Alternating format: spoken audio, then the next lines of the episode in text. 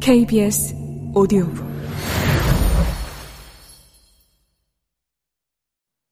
침묵. 교수는 해리엇의 등을 만진다. 경고 하나 할게요, 교수님. 제 존재에 대해서는 비밀입니다. 만약 그걸 밝히시면 전 위험에 빠지게 될 겁니다. 개 중에는 절 없애고 싶어 하는 사람들이 있어요. 누가요? 왜요? 잊어버리는 것을 좋아하는 사람들이 많아요. 저만 기억하고 있는 것을 다른 사람들이 모르도록 제 입을 막고 싶어 하는 사람들이 있어요. 전체 생명을 걸었어요. 교수님 외에는 아무도 제가 누구라는 것을 알면 안 돼요. 절대로 아무도 알아서는 안 돼요. 교수님의 사랑스런 부인조차도요. 어두워진다.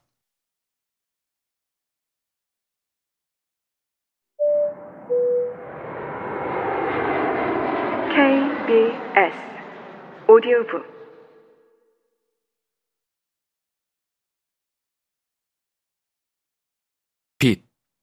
같은 날 밤.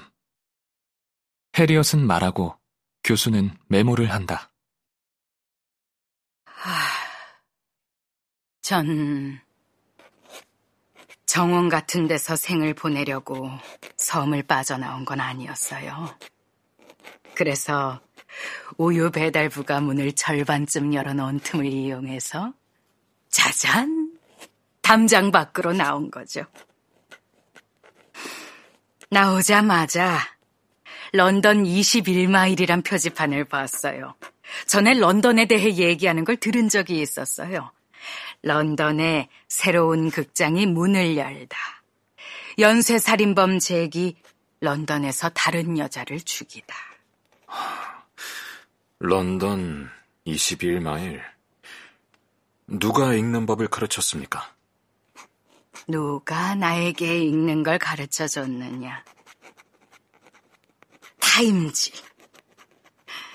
찰리는 낱말 맞추기를 하려고 정원에 타임지를 가져왔어요. 물론 쉬운 일은 아니었죠.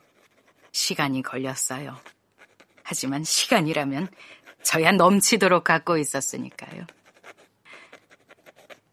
런던으로 갔어요.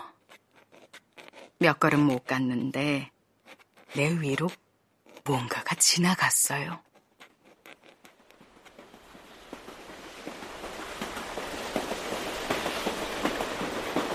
칙칙 폭폭 철도였어요. 그걸 본 순간 내 안에는 인간에 대한 경외감이 일어났어요. 섬에 있는 내 친척들은 인간의 능력에 대해 얼마나 무지한 채 있는 건지. 인간은 곧 모든 인류에게 식량과 안전을 제공할 겁니다. 인간은 정말이지 진화의 마지막 단계예요. 여기 있는 내가 그 발전 광경을 바로 코앞에서 지켜봤잖아요. 트럭, 증기선, 전봇대. 바로 나부터도 변하지 않을 수가 없었죠. 완전히 세련되어졌다고요. 아주 신이 나서 걸어서 다윈의 정원을 떠난 지 15개월 만에 드디어 난 런던의 변두리에 도착했어요. 그런데 얼마나 실망을 했는지 몰라요.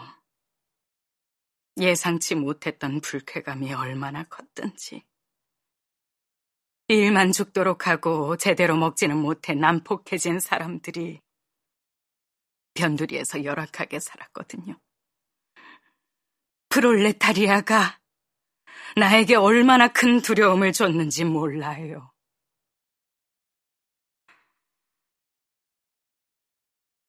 어디서든 인간 종의 발전을 증명해주는 수많은 증거들이 있었어요. 하지만 굽은 등과 성난 얼굴들도 같이 있었죠. 전기와 사행정 모터가 있었지만 노예처럼 착취당하는 아이들도 함께 있었다고요.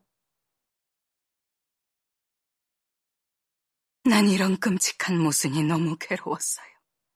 그래서 이 선술집에서 저 선술집으로 바닥에 떨어진 술방울들을 핥으며 취해 돌아다녔죠.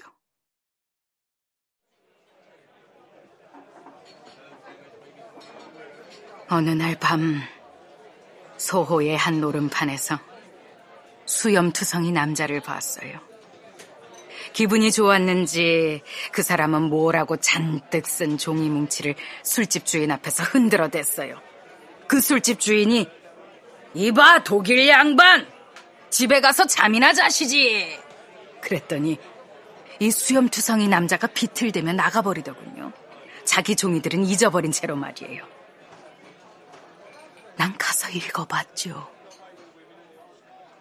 하나의 유령이, 그러니까 공산주의라는 유령이 전 유럽을 떠돌고 있다. 난 그걸 대번에 알아차렸어요. 갑자기 난 모든 걸 이해하게 됐죠. 계급 투쟁이 역사의 원동력인 거예요. 부르주아는 잉여같이 창출에 몰두하고 소수에게만 부가 독점될 때 자본주의는 자체적으로 붕괴될 것이며 프롤레타리아 군대가 그들을 없애버릴 것이다. 그리고 그들은 생산 공장의 주인이 되어 착취 현장이 해방 사회의 모태로 바뀔 것이다.